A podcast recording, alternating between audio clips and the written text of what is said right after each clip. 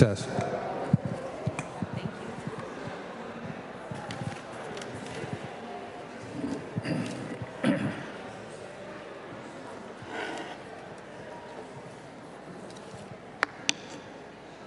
Okay.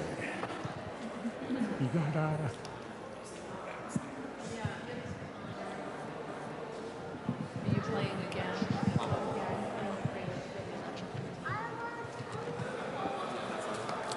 Uh-oh. Oh, the golden slipper.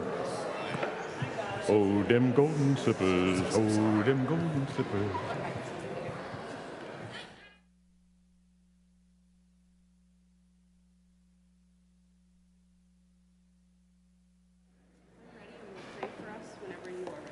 I'm ready. Good morning, everyone. It's loud and clear. I'm going to start us off with prayer, always a good way to start. This is one from the Book of Common Prayer uh, for the conservation of natural resources. You might not have known that back in the 800 pages of your Book of Common Prayer, there's some special prayers like this one. The Lord be with you. Let us pray. Almighty God, in giving us dominion over things on earth, you made us fellow workers in your creation. Give us wisdom and reverence so to use the resources of nature, that no one may suffer from our abuse of them, and that generations yet to come may continue to praise you for your bounty. Through Jesus Christ our Lord. Amen. Amen. I'll pass the microphone to you, Karen. Thank you all for coming today. Um, my name is Karen Abrams. I am the chair of St. Columba's Environment Committee. If you don't know about the Environment Committee, go check out the St. C's website on the Environment Committee tab. Um, we are focused on creation care, so thank you for that prayer, Adeline, and climate justice. Just want to put a quick plug in for an upcoming event on Mother's Day, May 14. We will have our annual plant sale spearheaded by our very own Henry Beal.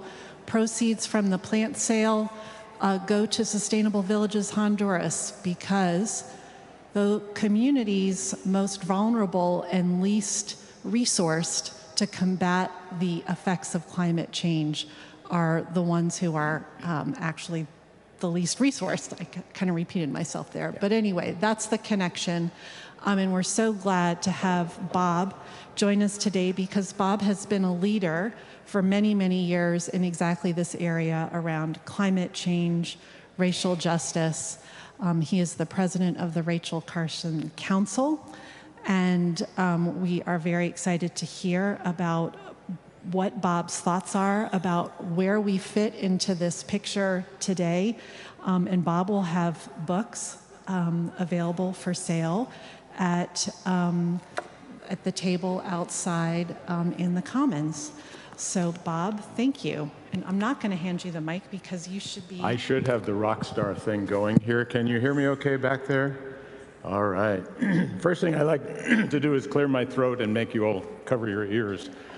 Um, I have found over the years uh, the good old pen and paper works very well for having you commit your lives as I speak to the Rachel Carson Council. This is a sign up sheet for our materials, e activist lists, many, many newsletters, action alerts, information, news, etc. If you are interested, and only if you're interested, we just pass this around. You can get up and wander around because I'm going to. Uh, but that would be extremely helpful, and you will be linked to many, many, many, many, many thousands of people around the country who share our interests at St. Columba and the Environment Committee. I wanted to thank Karen and her predecessor, Chris. You also are obviously in good hands. Uh, you all, I think, look at Reed Detchen's amazing one man epistle that covers everything. So I'm going to stop now. You've heard, you've heard Reed. I don't think you need much more. It is, tr- he covers from local to international and back with resources and so on. It's just amazing. I'm not going to try to do that so much um, because I have a limited amount of time for us to talk, for me to talk and get out of here. one.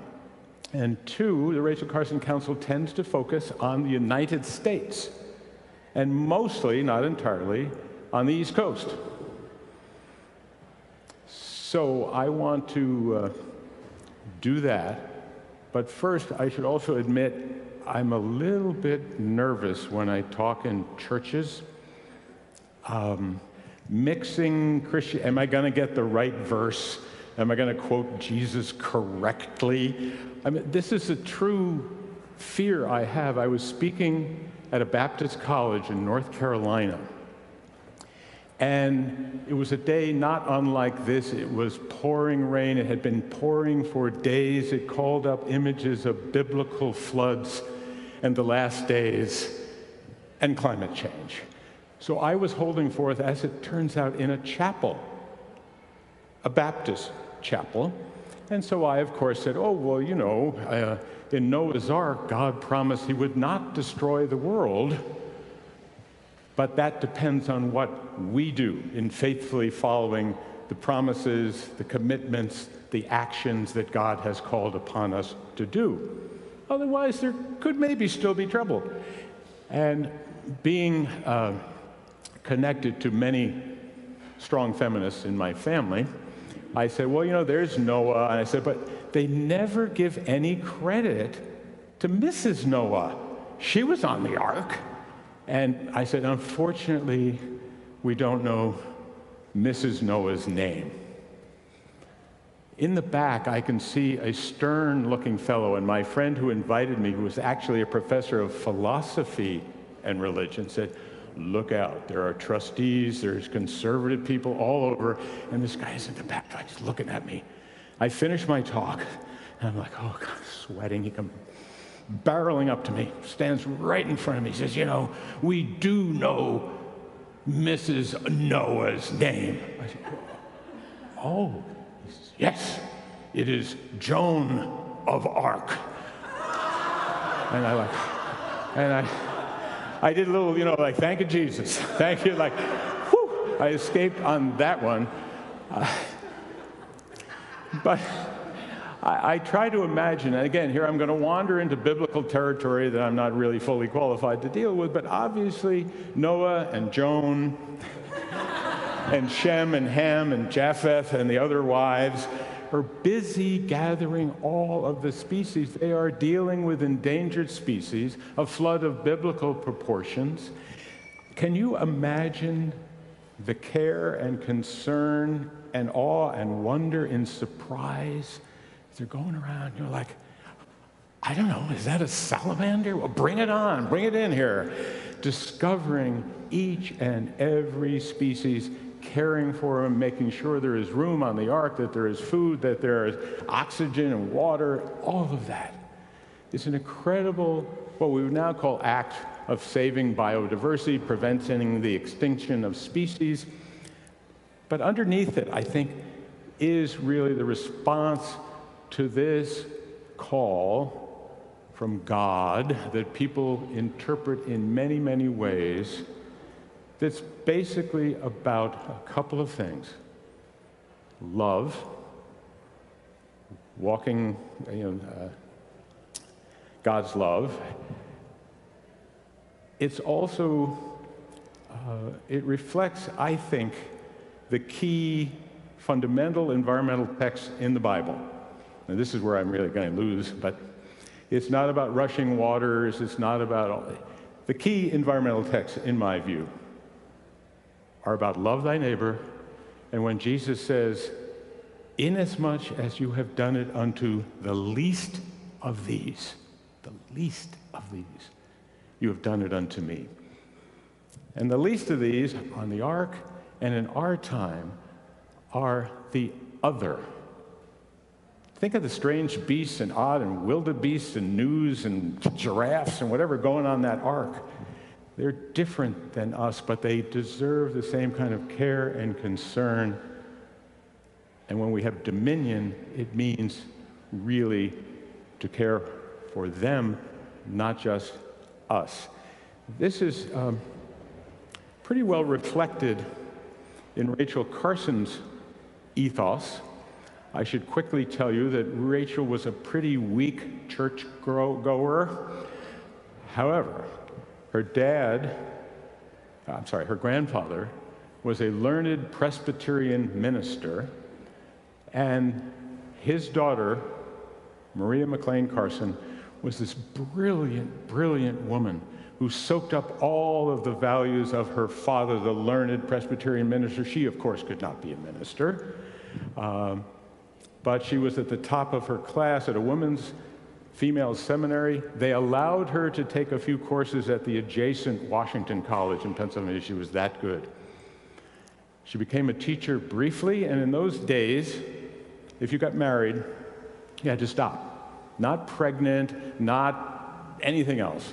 And so she poured all of those values that funneled through the generations, through the ages, from the rainbow and the ark, through her grandfather, the mother, into Rachel Carson, in which she's known to say things like, if you love something, you are less likely to destroy it. We will not destroy that that we love. And so, for her, loving the other, showing empathy and concern is central to her ethic and to what happens in the Rachel Carson Council and what some of we do that you can hear, that you can be involved in, that we are involved with, with thousands of people around the, around the country. And so, uh, Rachel's first book, and I cannot sell it to you because I am late in getting out a new edition of Under the Sea Wind. Her first book that you have not heard of, and if you don't know who Rachel Carson, I'm used to talking to undergraduates and I tell Rachel Carson jokes at this point, but not now. Her first book, Under the Sea Wind, is an ark of itself. It is a naming and caring and involving with creatures above, near, and under the ocean, under the sea wind. And it is a brilliant portrayal of everything from ghost crabs to black skimmers on the shore. And finally, we are under the water. Humans are only off to the side as dangerous creatures with trawlers and nets trying to kill our heroes, who turn out to be Scomber, the mackerel, and Anguilla the eel. These are the heroes of this book. And so when a net comes down and Scomber is strangling in a human net that's trying to get him, he's going to choke and die. You're like, oh no, oh no, Scomber. He gets away.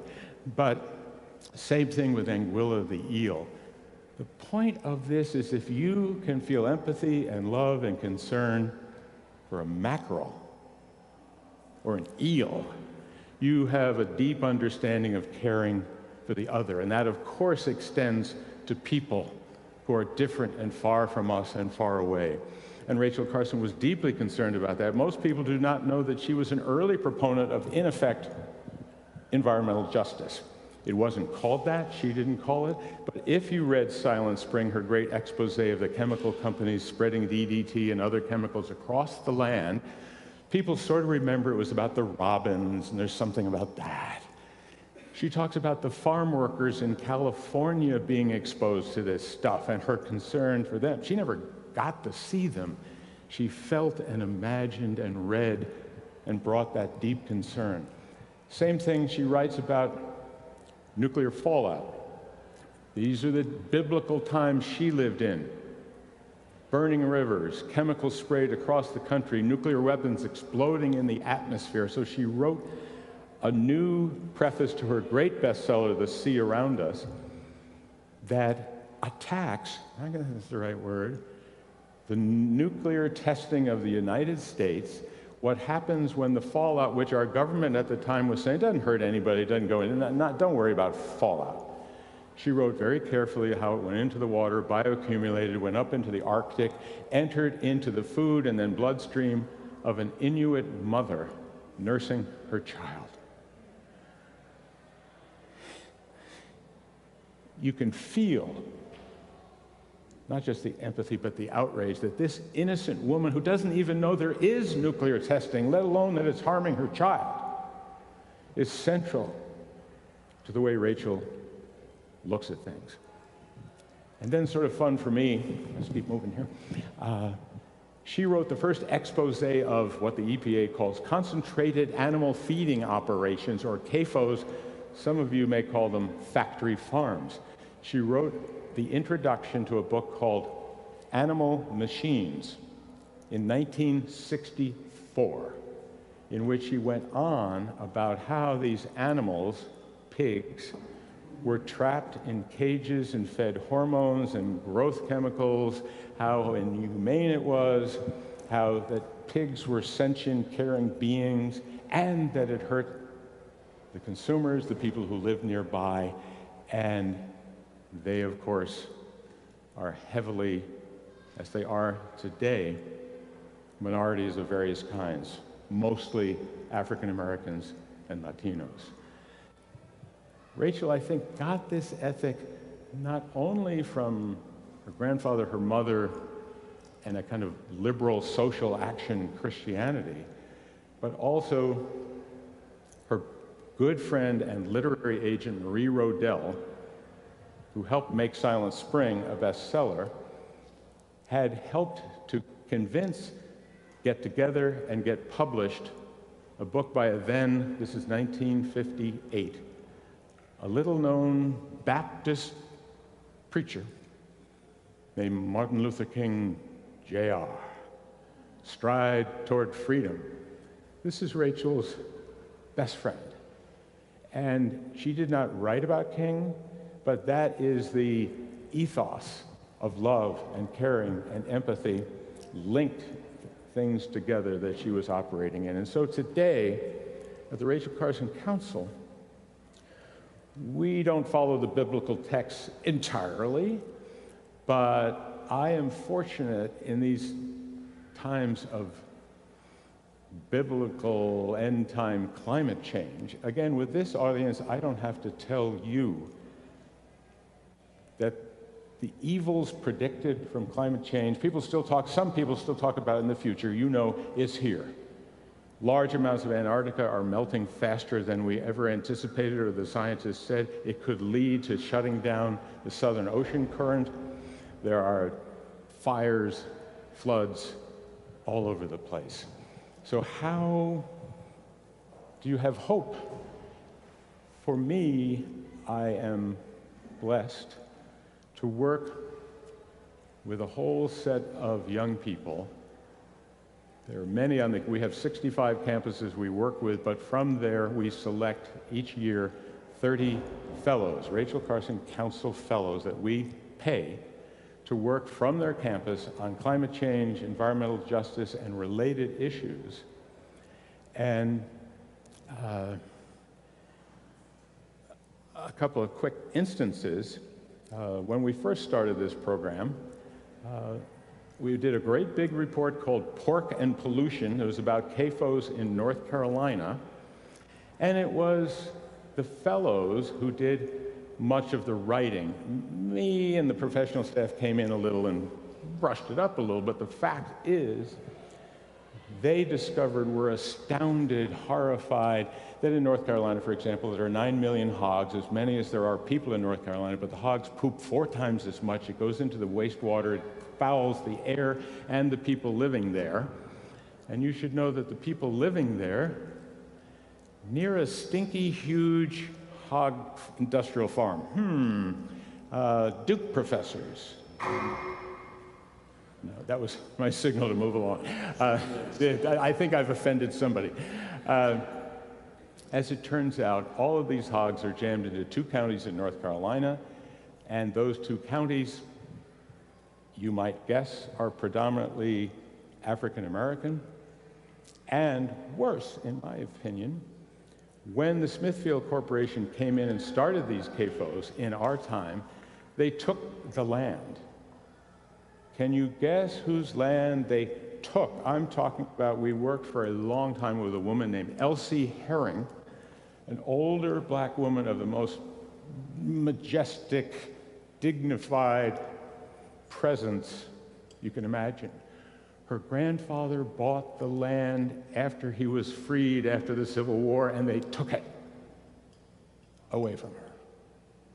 This happens all over the place if you don't have sufficient deeds or title. And so you can see that the history of racism that we're concerned about in this church and that our organization is also concerned with intersects at every point. And so our fellows soon are not just writing about the pigs and the poop and the air pollution and climate, but also how did this happen? How can this be? And what can we do about it? And the answer always comes back to the history of race and racial oppression in this country. And that's why I am so ama- They do all this work. I just watch them. um, a couple of examples. Uh, I'm thinking right now uh, in Charlotte, North Carolina. There's an essay. They're out on the tables there when you go and buy thousands of books and eat the leftover cake and all of that. There they are. And in Charlotte, this essay by two of my fellows begins basically, well, yeah, everyone thinks of Charlotte as a modern, big city, 800,000. It's in, uh, it's 14th largest in the country. And then they quickly say, however, it is last 50th out of the top 50 large cities in the United States for economic mobility. You are stuck if you're in Charlotte. Most of you have probably been to Charlotte. Banking, glittering downtown towers, a lot of Yankees have moved in. It's considered a vibrant modern city. They begin to look at the history of racism and how that came to be, and the responses that began in Charlotte with Reverend Ben Chavis, who was there, who began the modern environmental justice movement, along with a couple of other people. And they talk about that uh, and what we can possibly do about it, and how certain areas of Charlotte are flood more frequently, and they've had huge, horrible flooding and other events in Charlotte. Turns out it's always where the poor people are living. Uh, I mean, I, I, could go on. I shouldn't go on. I do want to tell you, though, about um, a couple of items from my fellows and what they do about it. In uh, Tennessee, that's Tennessee for those of you from the Northeast, um, I have two fellows at Vanderbilt University, and they said, well, when we came to Vanderbilt, moved to Tennessee, we didn't expect much activism like where we came from in Connecticut and California. And they didn't find that much, so they started it. And on the one hand, they started a divestment movement to take the funds from the university that are invested in fossil fuels and move them somewhere else useful. But importantly for our topic here, they looked into what's going on in and around, excuse me, let me give you a direct, uh, in and around the city, they discover once more that there have been racial injustices, that there's dumping of waste material and chemicals all in one area, and a black family there has suffered particularly from this for over 50 years. The white people living nearby were warned long ago you should move. It's not safe here. They did not notify or alert the black people there. And so it seems that they turned to the NAACP Legal Defense Fund, Natural Resources Defense Council, and brought various suits, actions to try to clean up this place. And when I got to the end of this essay and discovered that this wasn't sort of statistically racist, it was actually, there are 690 square miles in the county where this is happening.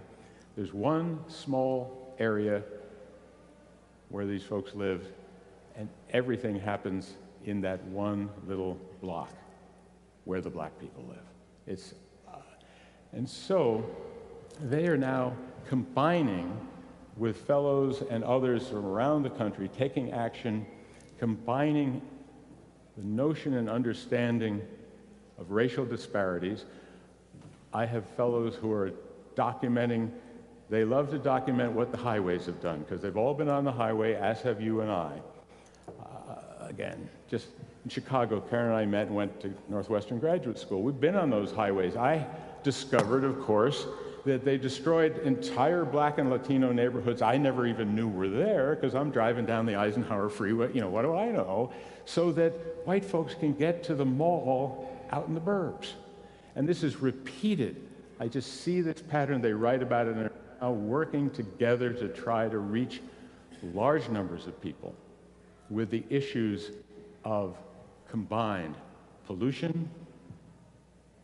That leads to climate change based in redlining, in zip codes, in racism, and that unless you put those things together, you're probably going to miss some of the problem. And I thought, of course, about St. Columba's, where we are an anti racist church and an environmental church. But sometimes all of us, I don't mean just St. Columba, um, organizations divide things up by committees or areas. You work on race, you work on the environment. Never the twain shall meet. And so, what we try to do, and I hope you will try to do, is find ways in the work that you're doing in anti racism, in reparations, involved understanding where the pollution is, who caused it, and who's been fighting it. You know, we've had some of the discussions uh, about race here. Should we white folks decide what's going to be done with any money that we happen to raise or hand out or give away?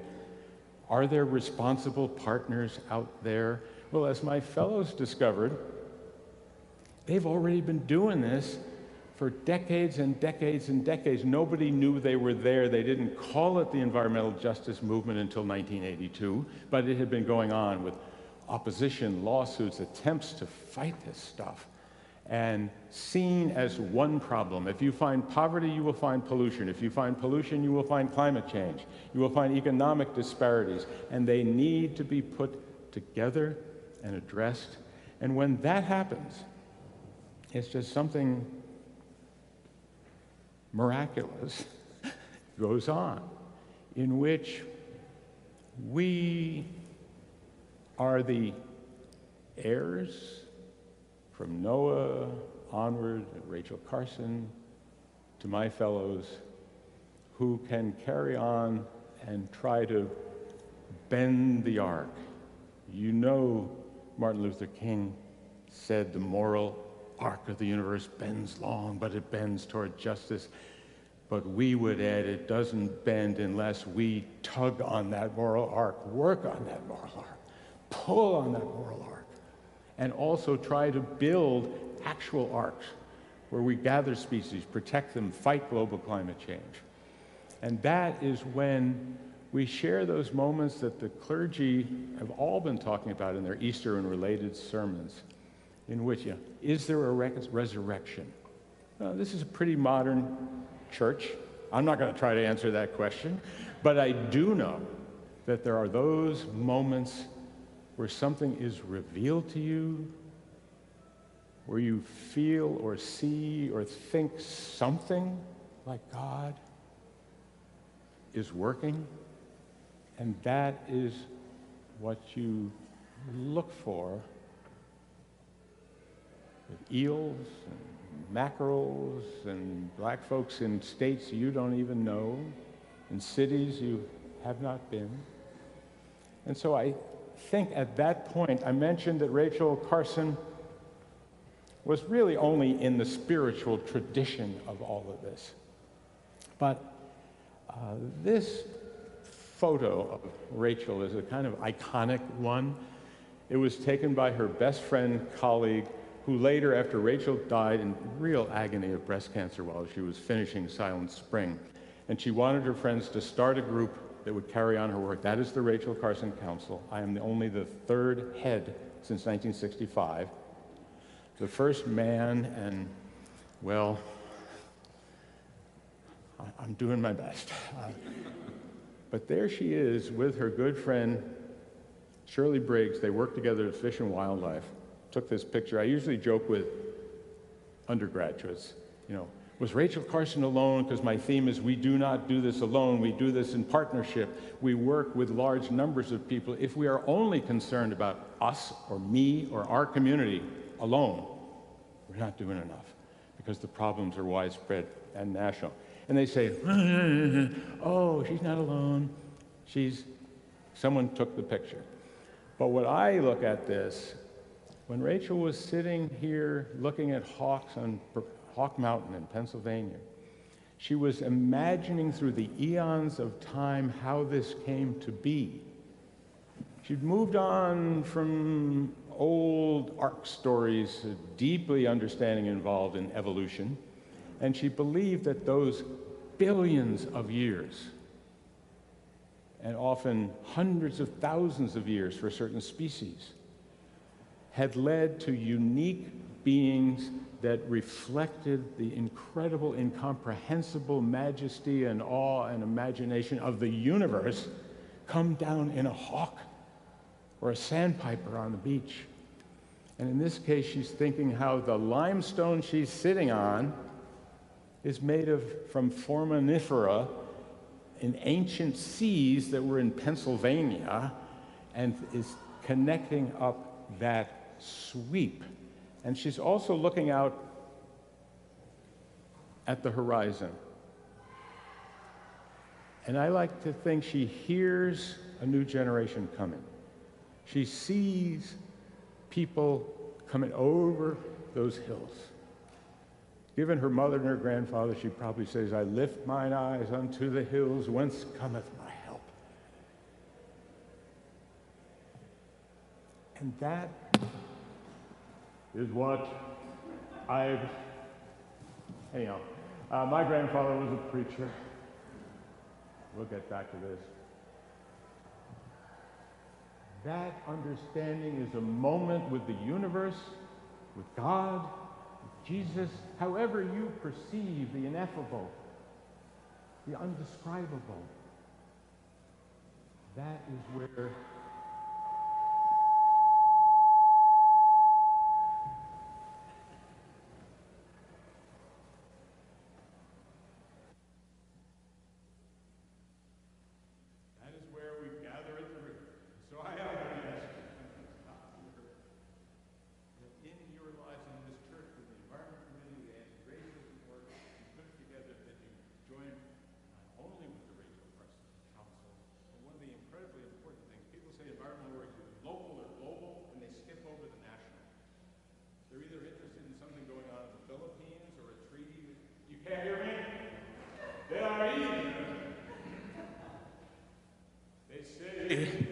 that all politics is either local or global.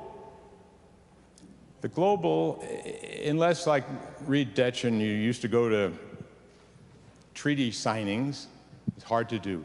Locally, you are deeply and wonderfully involved. But what happens at the national and state level and the policies that shape all this have to be done with organizations that you link up to in many ways. I invite you to do that. I invite you now uh, to sing a hymn. so let us uh, gather at the river. You may have questions. I know we have limited time. I'm sorry. Um, as I tell my grandchildren, Nora, Ask me anything. I know everything. And then they say, Oh, really? What's pi over three or times? You know, like, well, almost anything.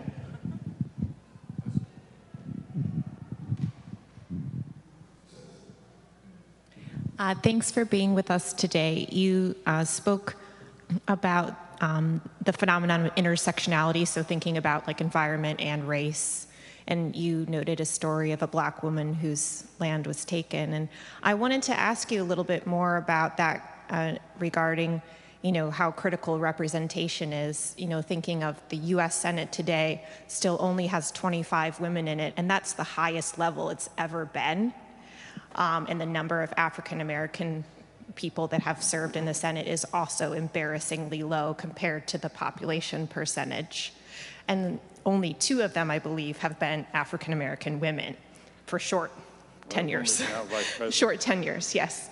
So I'm curious if you could speak to um, the legacy of Rachel Carson as a woman and how um, she was attacked as a woman and the criticality of representation in offices to continue to fight back against um, the still longstanding discrimination against both uh, people of color as well as women.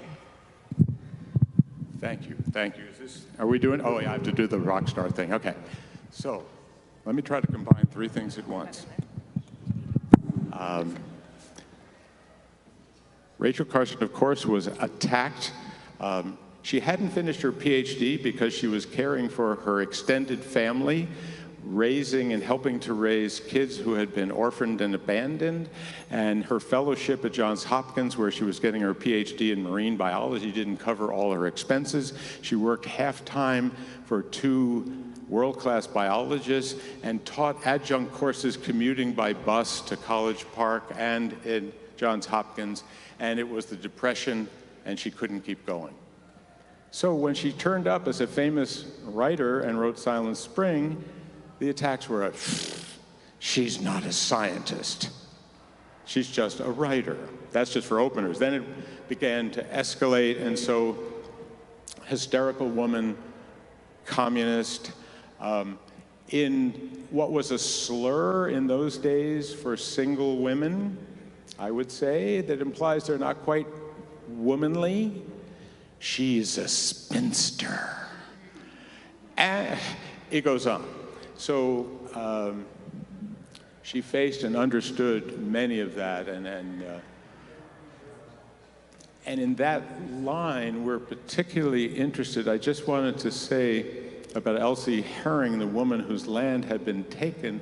We were deeply involved uh, in bringing Elsie and others who had been mistreated, land taken, et cetera, to Washington for national conferences, for lobbying, paying, bringing, making central to our work, not the old guy experts. Um, and Elsie was involved in bringing so-called nuisance suits to try to at least get something to stop this um, horrible stink. And so in, in relation to the question of representation, very quickly, we thought we were going to get uh, the ability to have these suits go forward. The representative from her area, a guy named Representative Dixon, who owns a CAFO, took the legislation written by the Smithfield Corporation, brought it to the floor of the North Carolina legislature. I listened to this guy. These are outside agitators. I bring my grandchildren, they don't mind any smell there. This is just all stirred up by people, and I have here a bill written by Smithfield. He didn't say that. So, in that representation, you can see clearly a direct link. Smithfield Corporation, a friend of mine was exposing them teaching in the University of North Carolina, attacked the university, wouldn't defend him in this case because Smithfield gives to the athletic program, they're on the board of governors, they are deeply entrenched. And so that pattern repeats itself when we come back, say, to the United States Senate. Uh, speaking of North Carolina, I happen to be connected to two political action committees, not the Rachel Carson Council, because we can't do politics. Uh, but I go all the way back to Harvey Gantt was a guy who ran for Senate twice. He'd been the mayor of Charlotte, brilliant guy, uh, black man. And it looked like he could make it. And in the last 10 days, uh, good old, help me here. Thank you, Jesse Helms. I, I, block on certain things, and Jesse Helms is one of them. Uh, just poured millions of dollars of ads, racist, totally straight, Harvey lost. The same thing happened in the last election. Um, so unless there is diversity, different points of views, the other in our Congress, Senate, House, it's very, very, very, very difficult to make progress. So um, we have a lot of my, I should add most of the fellows I've been talking about are women. Um, and uh, they're as, as concerned about political representation as they are about the issues that we've been talking about. But I, that's something we've got to work on. That was too long an answer, so try a short question and I'll try a short answer. I think this is really short. You struck me early on with the fish and the eels in the net. And um, I'm just wondering if Rachel Carson was a vegan or whether she just felt that if we were going to eat creatures, they needed to be caught and raised more humanely. I always fear someone will ask me that question. uh, she was not. Um, she even was, because she was highly pragmatic, uh, for example, she and her friends who did her public relate, Marie Rodell and others, warned her about not being seen as too nutty and extreme or she would lose the influence that she had. So that included, back then, they thought that the Rodale Institute was way out there. It's a fairly well-known uh, organic farming operation. Um, so no, she was not a vegan or, or vegetarian. Was, uh, but she the logical conclusion that one can draw that because she literally wrote about the suffering of the animals, the pigs included.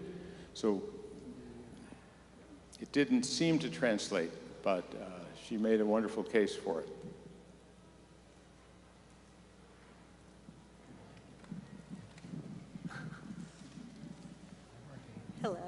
Thank you for your talk. Very interesting. You mentioned about looking to the horizon and the young people, and I'm thinking of my 10 year old son.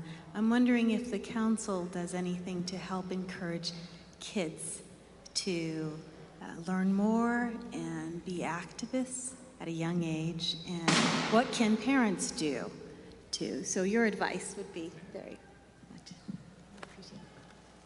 if I were really an honest person, I would say no, but more squirmy.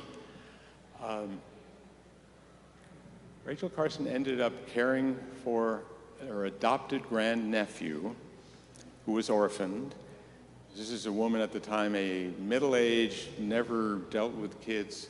Um, so she took him in hand, and up at her Maine cottage along the coast, she would take him out and she wrote this, what's called a book. It was a very long magazine article, but it's called A Sense of Wonder.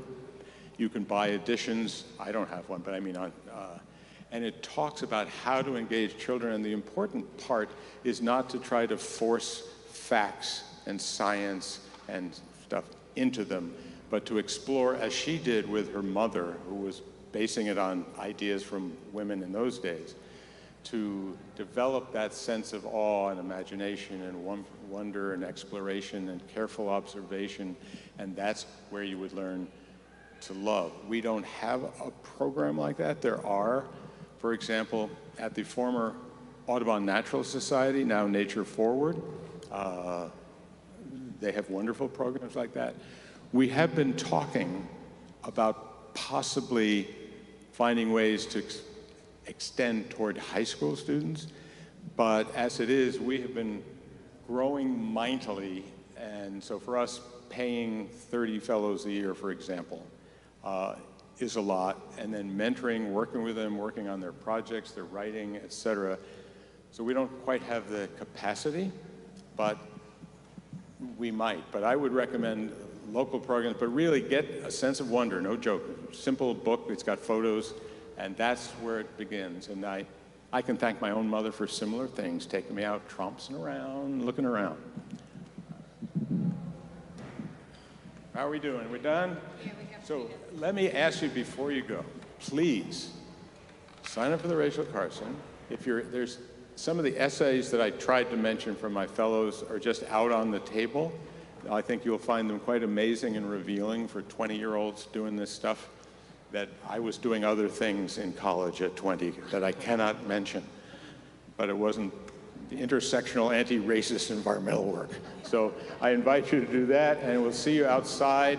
And then after the service, Uh, Karen and I will also be out there as people are exiting, or there are other people out there. And uh, so, thank you for having me. I'm still a little nervous about that biblical stuff, and uh, I thought someone would ask me about the curse of Ham. Do you know the racist conservative? Because Ham gets a mark on him, and he's cursed, and that is interpreted by Southern fundamentalists, racist Christians, that that's why black people are inferior. Literally from that story. Check it out if you don't believe me. But that's why I worry when I wander into biblical territory. So thank you all very much. We'll see you outside.